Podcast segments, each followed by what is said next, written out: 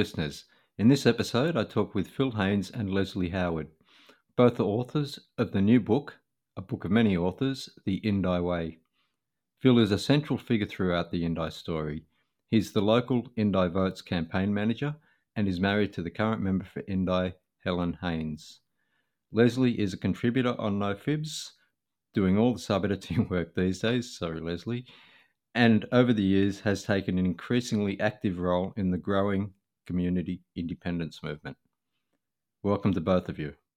Phil, I'll start with you. After four election wins, why now? Why write the book now? Uh, that's a good question, Wayne. I think we were keen to, and we being the community who's kind of developed this movement or sparked it, I think we're keen to try and reflect back over 10 years and talk about why this happened and what happened and a bit about how it happened. Um, so, 10 years, it started in Indi. Um, something amazing started back in 2012. We did the 2013 election. Um, it kept happening in Indi over 2016 and 2019. And then something happened beyond Indi. So I think we're trying to put our contribution to what's happened nationally with independence and the movement in that broader context. So it kind of made sense to do it after the 10 years had elapsed. So try and tell the story more broadly across within Indi and beyond Indi. Um, there's a lot of authors in it. And, and and a lot of people probably look at it and think, well, Cathy and Helen don't have much of a part considering they're, they're huge figures in the whole story. So, why so many authors? And why are Cathy and Helen not a bigger part of the book? Um, let me start with the second bit first. So, I, I, would say that Cathy and Helen are big parts of the book, but they haven't written big parts. Yeah, that's what I mean. Yeah, yeah, yeah. They, have written contributed. In terms of. Cathy, she's done a an observation at the start, kind of a, mm-hmm. a preamble, and Cathy's and, and and Helen's done a postscript. So they've contributed, but the book they are central parts of the book. The reason we've got so many authors is that when we got together back in uh, 2020, in January 2020, to talk about writing this book, and about 15 people came to my house in Wangaratta. Um, when we discussed how we might approach this, um, it became very clear that the most important part was we had to try and reflect the story of the many people who contributed to forming Voices for Indi and being involved in the campaigns and beyond Indi. So Therefore, no one person could tell the account. Um, I think all the books that have been written to date about different independent campaigns and independent members of parliament have been written by journalists, um, and that's fine. That's excellent. Um, we were keen to tell a, a primary source story. So tell the story from the perspective of those who got involved and did the stuff, and the many people who contributed. So I guess having 12 authors uh, made for a much more complex project. And I recall speaking to um, Carolyn Hendriks, who's a professor of policy and politics at the ANU some years ago, about writing a, a collective book. And she'd done one with two academic colleagues, and she told me it took them seven years to get it to publication. So I think that was a bit of a, a tale about how difficult these things can be. Um, having 12 made it even more complicated. So, yes, it was a complex process and a more detailed process than perhaps what we'd envisioned in, envisaged in many ways. But I think it was important to try and get as many people's voices in the book as possible. So that's the reason for having many authors. And certainly initially, um, when I spoke with Henry Rosenbloom last year, uh, the publisher of Scribe, his first comment was, I don't like collective books because um, they read like academic textbooks. But when he read our manuscript, he said, "I think your book can actually work as a collective book." So that gave well, us great it's, it's uh, it is. I noticed that that that some of the some of the chapters kind of jump around a bit, and that doesn't make sense until you reach a little bit further into the book, and then it's like, yeah, that makes sense why you told me that then, right? It's sort of it has got a flow to it, even though it doesn't yeah. feel like it. Once you get a part way into the book, you yeah, it's it's a different sort of flow. Yeah, and I think that's a good point. So, I, just to reflect back on Henry Rosenbloom's comment um, about collective books, often academic texts are written as kind of separate chapters which don't have a connection.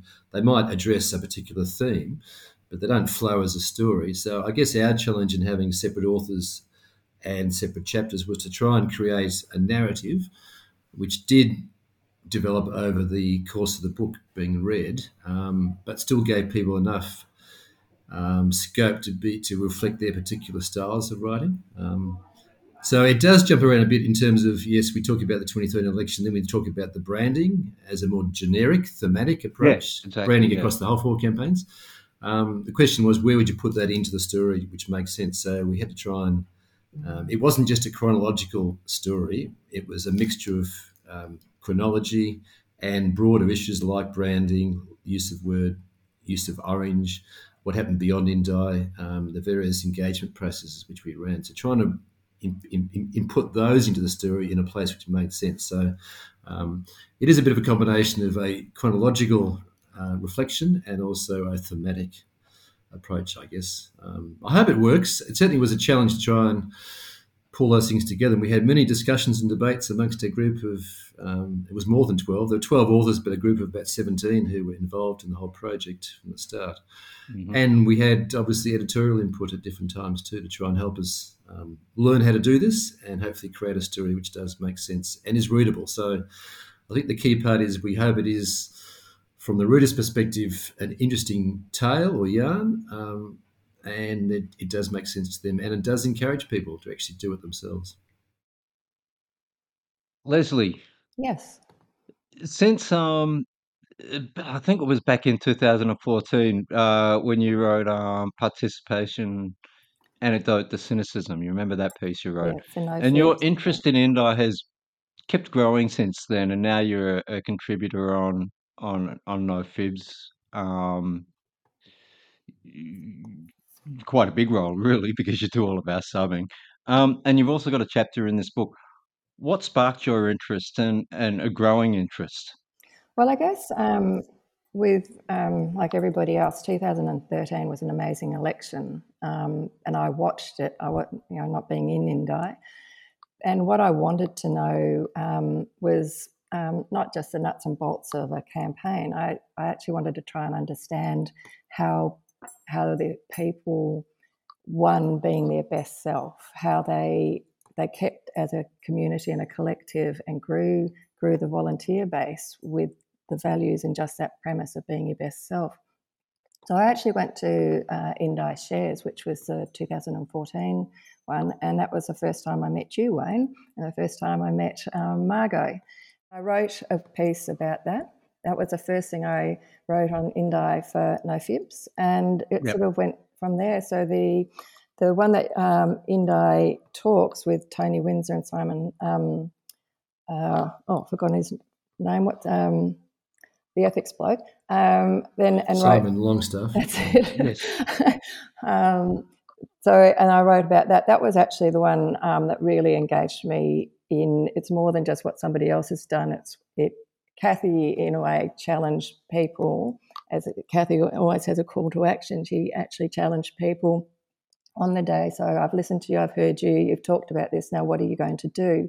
And it was the first time I thought, I know it sounds simple, but the first time I realised it was my responsibility to act, not just to listen and, and follow.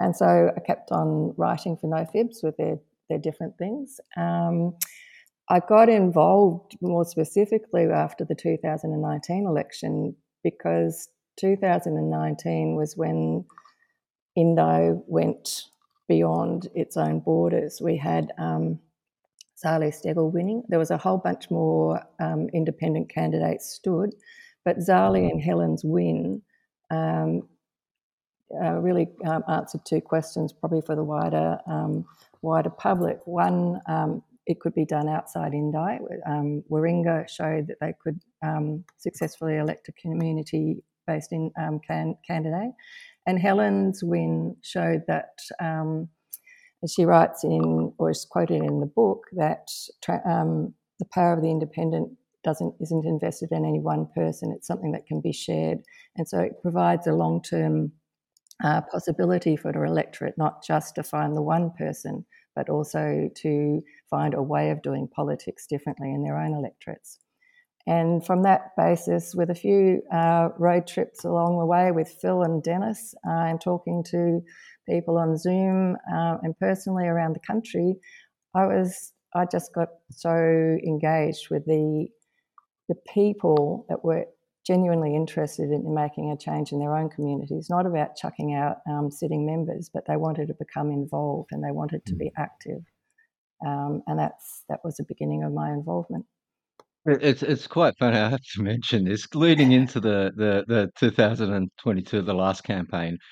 I was sitting there thinking, you know, like Helen should win. She should win easily. But then in the back of my mind, I'm thinking, every time I've been somewhere out of Indi, it's Indi people. and I'm thinking, who's actually in Indi campaigning?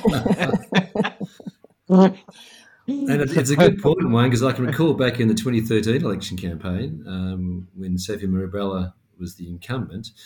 And very early on in the campaign, she was spending a bit of time in other electorates campaigning. Um, mm it wasn't until I think they realised that there was something serious happening in Indi with Cathy and her campaign that she thought maybe I need to come home and spend more time there. So I think it's an issue that um, one can never take things for granted. Um, the whole issue about complacency. Um, yeah. You need to be in your place, putting forward your policies and arguing the point and supporting the campaign. Um, so that's a bit of a delicate one at times to try and make sure we are focused within Indi but still allow people elsewhere to do what they, what they would like to do and are supported where they need to be.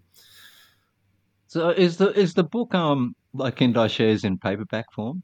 Because that's the first thing I thought when I started reading it. You know, I thought this is just Indi shares in paperback. It's a very good question, and you could probably argue that in some part it is. Um, so that's probably a bit about um, how we did it, um, and a bit about what we did. I guess why we did it is, I would hope, it goes beyond what Indi Shares was about. So, why did this happen? What was the what was the what were the issues and the groundswell of thinking in the general context, which actually helped people think that we should do something. So hopefully we go a bit beyond that and try to talk about why it happened here, and a bit about why it's happened in other parts of the country over the last so back, few years. Back in 2014, um, when Indi Shares kicked off, what was the thinking behind that? What prompted that idea that perhaps you should be talking to other people and telling them what you did and and, and sharing that information? A fair bit of it was people ringing up and saying, "Can you come and talk to us?" Um, people had seen what happened in Indi um, in 2013. This was the only seat which the Liberals or National Party lost in the 2013 election, which brought Tony Abbott and his government to power. Um, so it was a landslide victory after six years of Labor and a pretty dysfunctional period at that, with the swapping between Gillard, Rudd, and Gillard as prime ministers. So I think people are a bit sick of that. So landslide towards the coalition. Um, so we had lots of inquiries about how did you guys do it? What happened in Indi? Why was Indi different to the rest of the country? So rather than actually keep going out to people into their territory, we said maybe we should organise something in Indi. And we've always been very open with people about saying what we did. So we thought maybe having some kind of um, Indi Shares event, invite people from around the country to come and join us and to be as open as we can. And we had different conversations about should we reveal all? Um, and our general view has been we are about transparency and trying to encourage more people to get involved in their democracy and participate. So let's let's share as much as we can. Um, let's be open. And we did put out the the invitation to anybody. They could come, even if they were members of a party. They were welcome. It wasn't just about people who had supported an independent candidate or had actually ran. It was anybody who was keen to learn more and get more involved. So that was the premise of our running these events, and that's what's carried through the whole last ten years. So people used to say, "Aren't you giving away your secrets?" Um, and our view has always been we want a better democracy. The more people who, who get involved, be it with an independent potentially or with a party, that's a good thing. As we know, there's been a huge decline in, in membership of the major parties in the last 20, 30 years. And a lot of people are not in, engaged. So we were keen to get and encourage people to be engaged in what was happening. So that was the main reason we did, you did it that, that way back in Indi. So, Lesley, the, the outreach that was going on um, prior to the last election, hmm What did that? There was quite a bit of traveling around. I'm not sure how much traveling around you did. You were doing a lot on Zoom. I know that. So, what sort of assistance were you offering to Well, various groups around the place? I sort of, um, you know, it's you know, talked with um, Phil and Dennis a fair bit, particularly Dennis. He um, he decided to step away from Voices for Indi to concentrate more specifically on beyond Indi, because and um, so that just started with a whole lot of conversations, and he he had obviously been speaking with people over the years beforehand, so he had a groundwork of people interested, and from that. Um, he, he was more, more, correct me if I'm wrong, Phil, but he was much more interested in the community engagement and building um, people's confidence to get engaged, not, not mm. campaigns and stuff like that.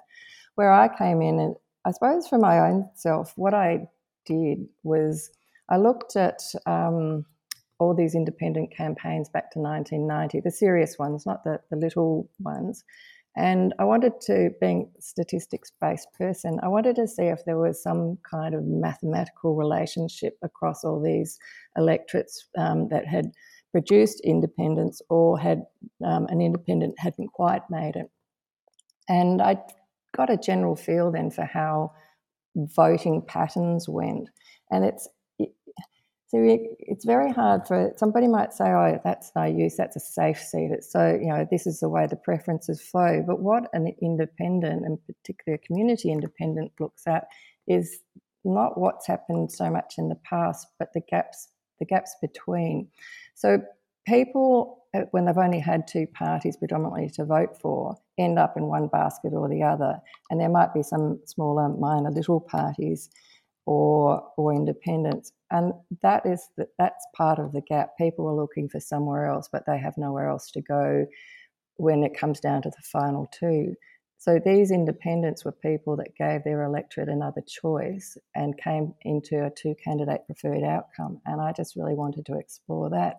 So my part i guess after 2019 talking to uh, different people in different electorates was to talk about their electorate in those terms, for not tell them what to do, but get them to think about when they're engaging with their community, uh, how to think about their past voting patterns, where people might, um, you know, come from who might support an independent, or if they can't quite support them with a primary vote, give them the, the, the next preference.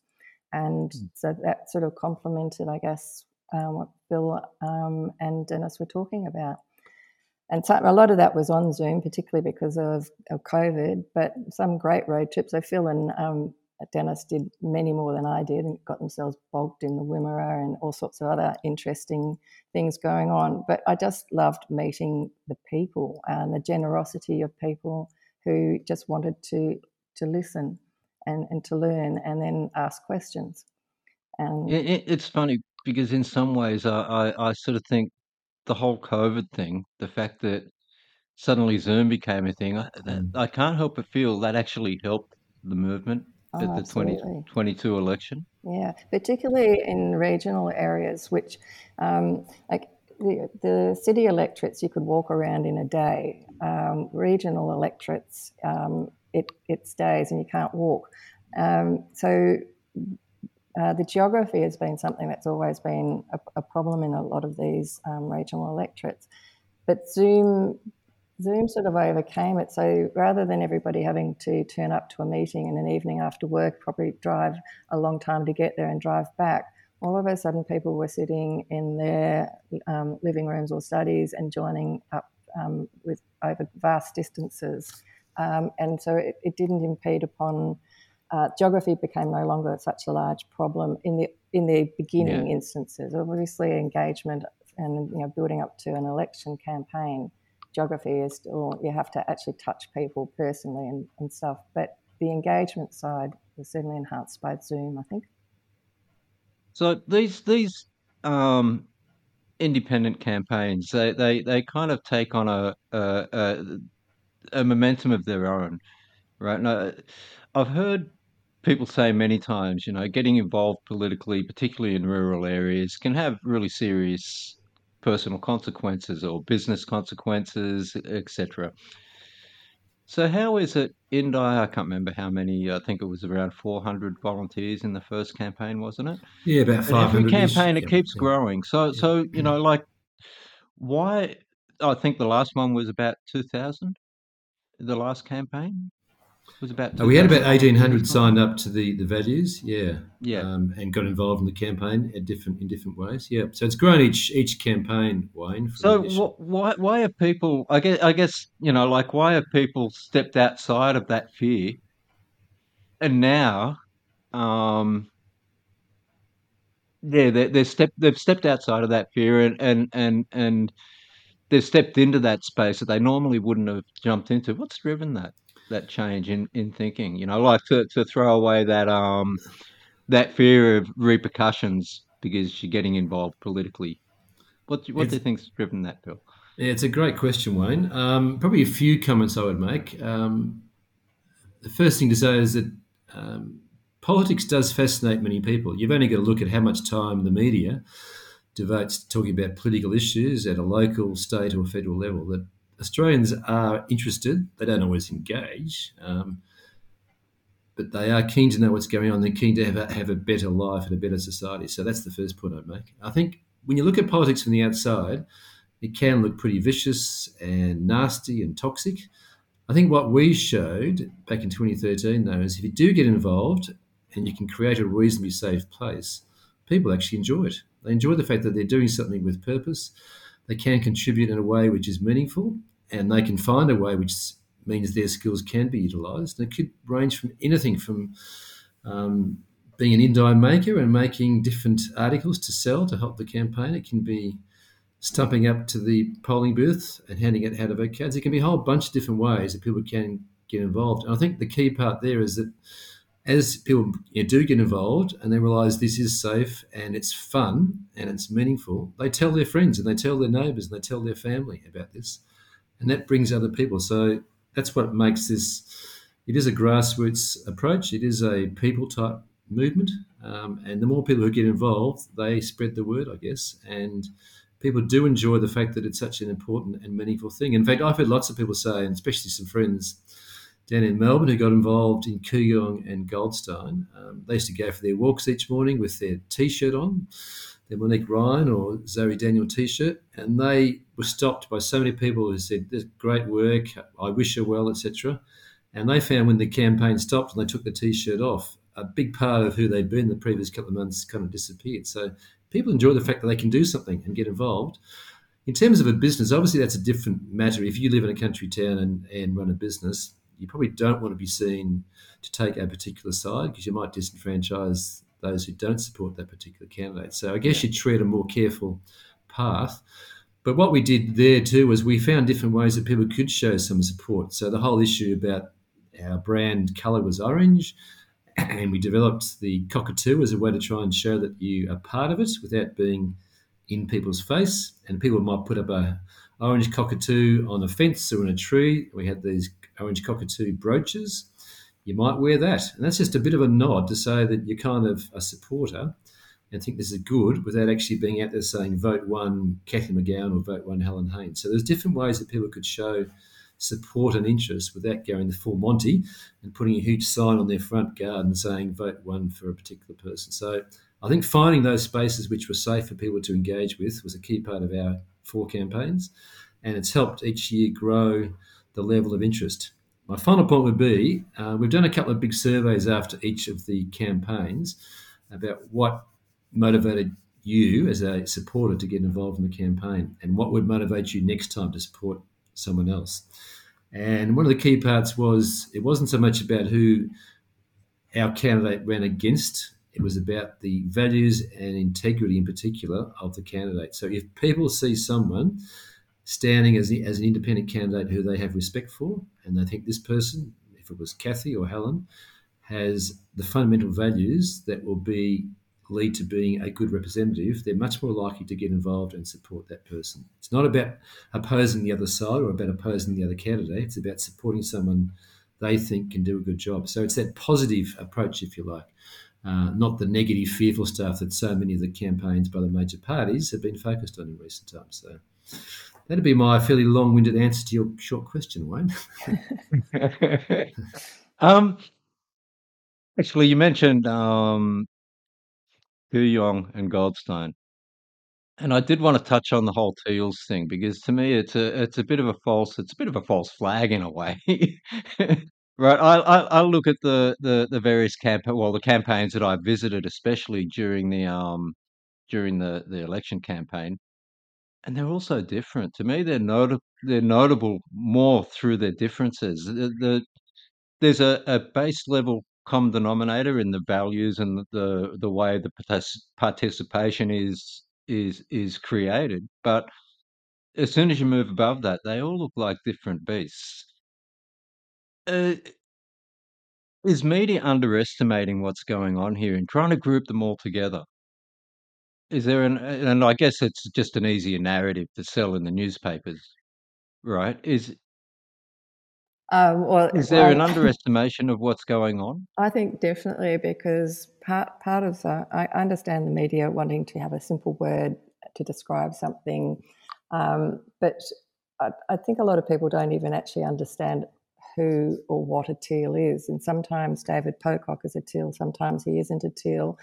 Um, and you know there were so many um, candidates who ran and almost um, or brought it to a two candidate preferred but didn't win. Are they teals or aren't they teals? Um, it seems now yeah. teal is the only way, is a shorthand way to describe some people who won um, in the last, you know, in the 2023 election. And I guess it's it's an easy way to get a point across. But there's also it can also homogenize all these people, and that's not, as you pointed out, every campaign was different. Every every electorate was different. So it's not. It does go back to what you said. It, it is an underestimation uh, using that. Well, uh, uh, you know, like I look at look at um, Kooyong and Goldstein, and they're basically they're effectively next door to one another really. Well, you know, hey, I in, I live in between them. yeah, I know, but they're, they're close enough to being next door to you know compared oh, to a place like Indi, right? They're close yes. enough to being next to, but they're so different. And mm. and then, you know, I wasn't Goldstein. I was certain Goldstein was was I was certain Zoe was going to get up. I wasn't sure about Kooyong, right? But then partway through the campaign, it it started looking like Indi. The way they were controlling the media, they were using social media to drive the mm. the the um, news cycle in the mm. same way that the Indi kids, I call them the Indi kids, they weren't exactly kids, um, the same way that they were using social media to drive the local um, media cycle. Kooyong were doing the same on a national scale, and I thought at that point I thought, oh, okay, they're probably going to get up. Um, so you know, like you, you, you have those two electorates sitting right next to one another. Well, not quite right next to one another. That that to me look different because you know, like Zoe's whole strategy was around um, trying to create her own media rather than trying to bust into the into the Melbourne media. Um, what's your thoughts on that, Phil? Uh, it, it's a fascinating question, actually, around the whole teal stuff, and I I can understand why the media the media wants to try and have pretty simple labels to try and help them write mm. the stories or produce their their content for TV.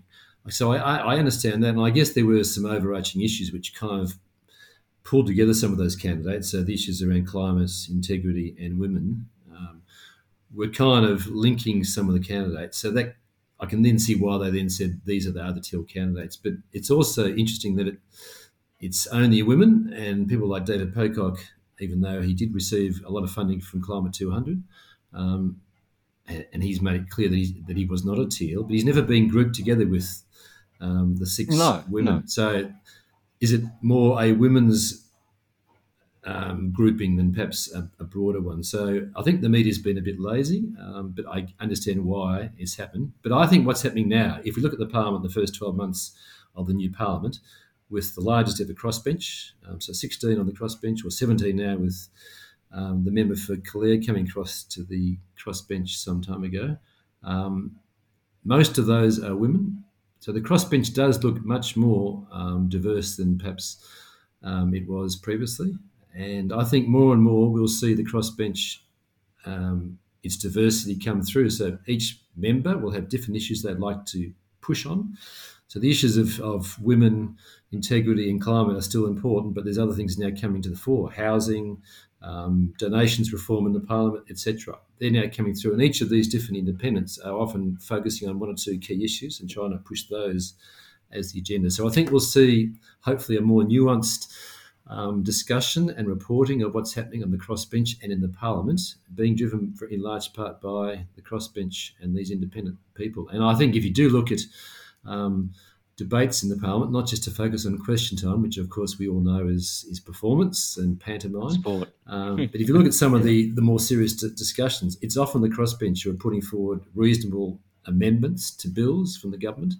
And they're the ones who have the who raise the debate and contribute in a very meaningful way. So I think that over time will have a more result in a more nuanced, I hope, um, reporting and, and discussion about what they're doing in the, in the parliament. So I think that's going to change over time it's sort of interesting because I, uh, you know, like there are there are some issues that tie not just the so-called Teals, but all of the um, uh, community independent campaigns together. Yeah, but when mm. you really dig into it, yeah, there's climate's in there, but it, it's it's all an expression of of um, the local experience that's driving it, rather than you know, like it's not it's not a national narrative Exactly, because you, know, Kooyong are thinking about, well, how do we get people um, in blocks of units to to renewable energy? How can we do that? Whereas Indi, it's it's a different focus.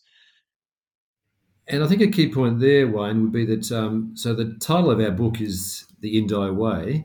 Um, yeah. And I think that reflects maybe a different compact or a different understanding between the member of parliament and the people, the communities of Indi.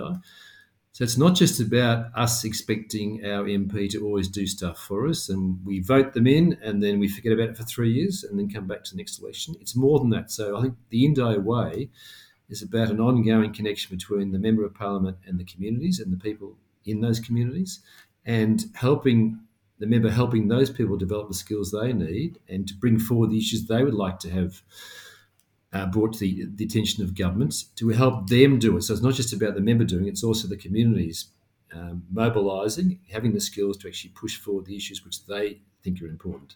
So that's kind of the Indi way. It's this relationship between the member and the communities. That's a bit different, I reckon, to the major parties. I know, of course, many local members in, in the parties, of course, they have a connection with their electorates. They wouldn't get voted back if they didn't. But in between the member and the people is the party.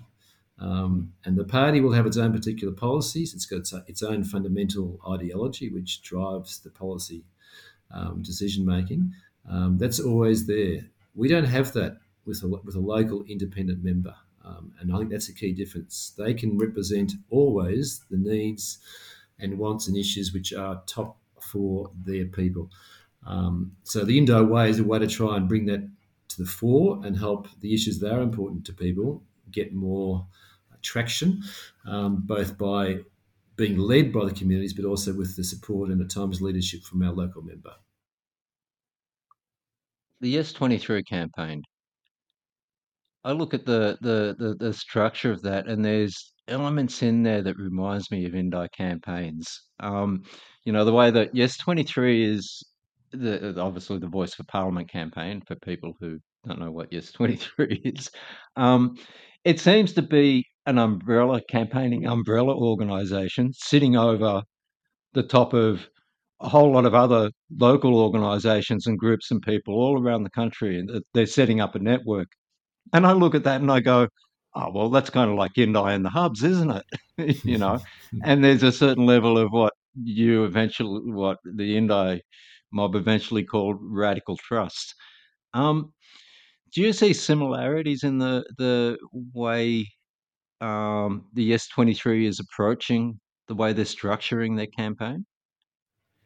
And to be honest i haven't looked at it closely enough to understand exactly how it's working but to pick up your characterization um, of it. I think if that's the way it is happening, then that is quite similar to what we did have done in Indi over the last four campaigns. So having an overarching strategy and a pretty well, simple, you can go into their website and you can punch in your your your um, postcode, and it'll Yep. tell you the local groups around the area. okay. So it's, I will do um, that once we finish this podcast. Wayne. There's none in the Indi. I looked. Oh, right. right. Okay. Um, We're a bit slack up here. So just to come back to your key point, though, I guess um, this idea of radical trust, which wasn't our phrase, but we picked it up from what's been happening in the US, Mm. it is really about having all those who sign on to the values, and that was the fundamental starting point. To be involved in the campaigns, you had to sign on to these values of um, integrity, transparency, inclusivity, and as as Lesley said before, that's kind of characterised with a simple slogan of "Be your best self." So that's kind of the starting point with an overarching strategy with some clear goals, and then to help all the volunteers do what they thought was the best thing to do in their particular town or area. And as you pointed out too, Wayne, the hubs, which are kind of our campaign offices in different towns, provided a fantastic place to meet, to socialise, and to go out and engage with people. So That's the they often secret look quite sauce. different. That, Secret that, that, sauce, those hubs are the secret sauce of the They campaigns, and people love area. them. Yeah, people I, th- I think helen talks about them being kind of clubhouses and they are. It's a place for people to meet and gather and support each other and talk about things but the most important part is then to go out and engage with others and perhaps bring back people at different times to do stuff. So they were critical and we were very conscious that each town may have a different way to try and decorate their hub or what they might emphasize in the campaigns there. So we said you go and do that. Here's the overarching strategy we've worked on try and adhere to that as best you can and be your best self. And off they went. So if that's what you think the Yes 23 campaign's about, then I think that is quite similar. I'm not saying that, that it's designed off Indi's No, no, campaign, but, it's got that sort of similar flavour to it. You know, Mhm. like it, it, it's sort of it's devolving down. Um, yeah, And I guess that's how many, group. you know, if, if it's a people's movement, which I would characterise what we've done in, in Indi as a people's movement, and I think what's happened across the board at the 20, the 2022 election um, with all these different independent campaigns up and running, I think that is, they are very much people movements. So if you have people movements, you can't control all that people do. You want people to be creative, to bring innovation to what they're doing. Um, Yeah. That's the power, and that's our big advantage. We obviously don't have the money that the big parties have, but what we have, which they have less of each election campaign, are people. People. And if we have people who are highly motivated and want to get involved and enjoy doing what they're doing, and hence they'll come back and do it again, um, giving them some agency to go and do things which they think can work in their particular part of the area is really important. Um, I don't know if either of you have looked at the Victorian Women's Trust um, Together Yes campaign. Have either of you looked at Yeah, looked at that? yeah. Just um, Um, with, I mean, Mary Crooks involved with that, um, and so Yeah. with the kitchen table conversation, she's the, she seems to be the, the binding thread uh, through all this, and with Indi, um, and there and now other electorates using that same sort of model of of, of discussion. So what they've put together there, it's obviously a little bit different because whereas the the kitchen table conversations in the context of um, the community independence is more about going out to find what the community wants, what the community's thinking. Whereas this is a little bit different because you're going out there and and sort of selling it more in a a traditional uh, the traditional way that a, a, a, political party might go out and sell their their because you're wanting you're wanting um a result here, right? Rather than it's, it's sort of the other way around. How do you see that working then, Lesley? Uh, I don't I don't know enough about it. I'd have to really um, have a good look, but it, in a way, it, it is the same as um, um, in the electorates. The fir- first and foremost, you want to hear what people think, um, and rather than sitting in your silo of I'm a yes voter or I'm a no voter, if you sit um, with people around a table and somebody might um, bring up a thing about the constitution, other people might be really worried that um, you know one one group of people will have more more rights or more say over something. So it's important to listen to what people think first and gather the issues that are important to them, not just disseminate perhaps um, an overarching view of, of whether you, which way you should vote. So I would challenge you a bit on that. That first up and foremost, it is gathering together and listening to other people to understand what other people actually think before then um, prosecuting one particular uh, case. Yeah, uh, uh, yeah, yeah. You're probably right to challenge me on that, but it, it is it is it is a, a slightly different sort of um, yeah. approach. Phil, probably particularly for you, um, because you've you've um, come up against Advance Australia. So I'm quietly confident, right? Partly because Advance Australia is running their campaign, right? I, I see Advance Australia as an astroturf operation, basically. Um, you've run against what two or three campaigns they've been involved. Uh, two, I think. Yeah, yep. yeah. I, I, think it was 2019 was the first one, was it? Yep. I think. Um, what's the what's the real strength to the sort of grassroots campaigns against that sort of you know big money um, astroturfing operation that's basically built around a media strategy with lots of mail outs and the odd stunt here and there? Yeah, um, interesting question. So I, I think it's kind of old style campaigning, isn't it? You have a centralized campaign with an overarching strategy and you try and connect to people by mailing stuff out, social media. There's not much, if any, direct contact with, with human to human, I would say. Mm. Um, and it's probably based mostly around a bit of fear or the negativity. If you, if you don't understand this referendum, you should vote no type stuff. Um, look, that certainly works to an extent. And we saw lots of that back in 2013, um, where the Liberal Party ran a very negative campaign, trying to link yeah. Cathy to um, Labor and making um, making accusations which were not correct, um, that she was a Labor stooge, and talking about she couldn't repay the debt, etc. Now that certainly cuts through with some people, but I think what we've, we've seen over time is people are much more likely now to respond and get involved if there's something positive being discussed. And again, in the end, it's also about the connection with with, with with different people. So you can send stuff through the mail or through emails or through social media, and that will reach some people, of course. Um, but I think the Yes campaign never can focus on, as Lesley says, the kitchen table conversations. So listening to other other, other people's perspectives, and then finding ways that people who support the campaign can go out and talk to others. So we used to talk about courageous conversations in our previous campaign. So encouraging our volunteers and our supporters and giving them some sense of um, capacity to go and do this, to go and talk to people.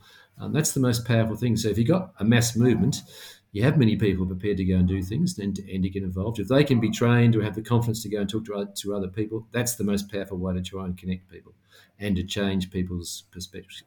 Well, so, that's that's kind of what the Yes Together, uh, yeah. the Together Yes campaign is is sort of aiming at that uh, yeah. with those kits is yeah, giving people the tools that they need to go out and hold those conversations. Yeah, and if it's door knocking, if it's just in the street talking to people, uh, nothing beats the the face to face. G'day, what's how's it going? What do you think about this? Nothing beats that personal asking mm. someone a question or knocking on the doors to do it on their turf. No, nothing beats that kind of approach. I think. Of course, you need lots of people to go and do that, um, which we've had in our campaigns, and hopefully the the Yes campaign gets that as well. So what's Indi got planned at this stage? I know it's early days and all the campaigns are really only starting to kick off.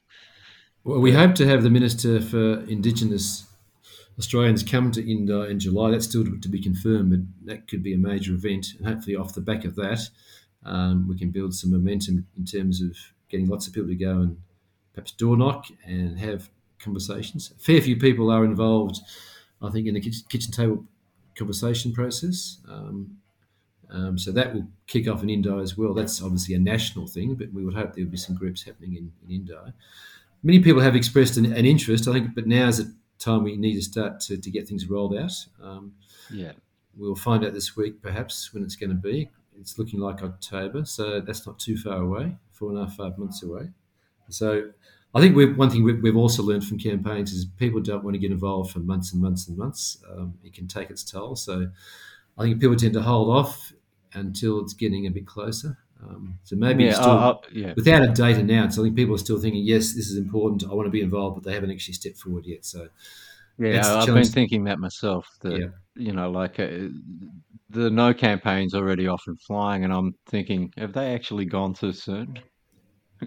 it, it, um, I'm sure they're focusing on particular states. I don't think they'll focus too much on Victoria and perhaps New South Wales. So obviously the No campaign, as we know, it's it's it's it's a double. You've got to get a majority of people and a majority of states. Um, I think the majority of people will vote in favour. It'll be the question whether a majority of states vote in favour as well. So I suspect the No campaign might focus more on um, WA, Queensland, and Tasmania as potentially a bit softer for the campaign. so Lesley, we'll see what happens. you got any?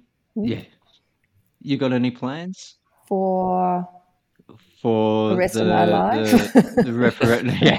yeah, for the referendum. um, you got any plans to get involved in? Yeah, I, it's funny you asked that because I, um, we sort of had discussion around our dining room table the other day, which um, I was interested in what other parts of my family thought, and so it made me research more, um, not just from the newspapers and, and stuff, but what what was out there. That's where I started looking at these websites, and there was all these, you know, uh, pathways to volunteer, which I didn't click on those buttons because I'm not quite ready to commit myself. But I, I yeah, I think I, I need to get active, not just passive, as, as we get closer to the the time. My my view, I mean, when talking, you know, with my husband, I said it to me, it's quite simple, in that um, to me, uh, it's about the fact that our constitution, as well written as it was, was based on a concept of an empty land, which legislatively we've overturned with the Mabo decision. To me, if our founding document doesn't reflect the, the situations as it was, then uh, a change is needed.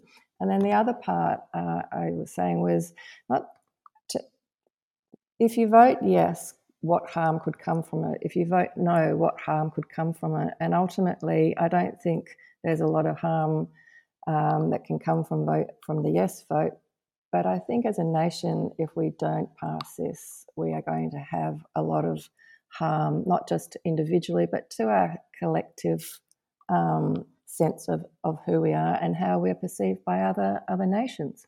And so, it, for me, it's quite a simple decision. But I know for a lot of people, it's not simple. There's a lot of fear involved or a what ifs involved, and that's quite valid. And that's that's where the conversations need to to start um, happening is is around people's uncertainties, not just how not just the fabulous bits, but the the, the real the real worries. And as we've seen before, when Mabo happened, as we've seen before with um, the, the, marriage um, equality um, postal vote, the earth didn't fall in. We haven't lost our back gardens. Nothing dreadful's happened. Society took a deep breath and moved on, and we've done. We we achieved. We've achieved things. So I'm really hoping the same will happen with this referendum. So, a question for both of you, as a, as a final question: Who do you hope reads this book? Phil, you can go with that one. I hope lots of people read it. And look, I guess there's two main groups. I hope the people who have been involved in what we've done in Indi the last 10 years read it and can see themselves in it. I think that's very important that they can see, even if their voice is not directly attributed, they can see the comments of others as reflecting what they thought and why they got involved. So that's the first group. I hope they are proud of the collective effort to try and produce a book which reflects a broad range of views of people who, who drove this whole thing in Indi, uh, which has now become a national movement. That's the first thing. And the second group I hope readers are people who have an interest in democracy and politics, but perhaps have, perhaps have never got involved. And I hope this inspires them to think maybe I should get involved, and I can get involved, and it's not as scary maybe as what I thought it was. And I don't really care where they get involved. They can get involved with a Voices for group in their particular part of the country, they can get involved in potentially a campaign for an independent candidate. They can join a party. I think the most important thing in a democracy is that people participate. Uh, I just recently had the chance to spend two weeks in Timor Leste um, leading up to the election. Unfortunately, I had to come back before the election was held, but a thing which struck me here was a country, as we know, with a pretty long history of occupation by the Portuguese for 450 years, and then occupation by the Indonesians for 24 years, and they've since been independent. And so many people, mostly young people, because the population is mostly young, driving around in their trucks and having rallies, and so engaged and involved in their democracy. It was just, it was actually very inspiring. And the votes come through, and I think about 85% of people voted, eligible people, and it's not compulsory. So that That's energy, fabulous. that enthusiasm, that absolute passion for democracy was, yeah, I found it very inspiring. So I hope people who perhaps haven't been involved in our democracy read the book and think, yep, it's up to me to get involved as well. Because the worst thing for democracy is people being indifferent to the whole thing. It's not people doing the wrong thing necessarily. It's people being indifferent and not caring and not, not participating. So that's my hope. Those two groups, those in Indi and the ones outside who haven't got involved, please look to ways that you might contribute in whatever way fits your particular skills and interest. Thank you, Lesley. Thank you, Phil. Thanks a lot, Wayne. Thanks a lot, Wayne. Thank you for listening and hope you enjoyed this No Fibs podcast. Until next time, goodbye.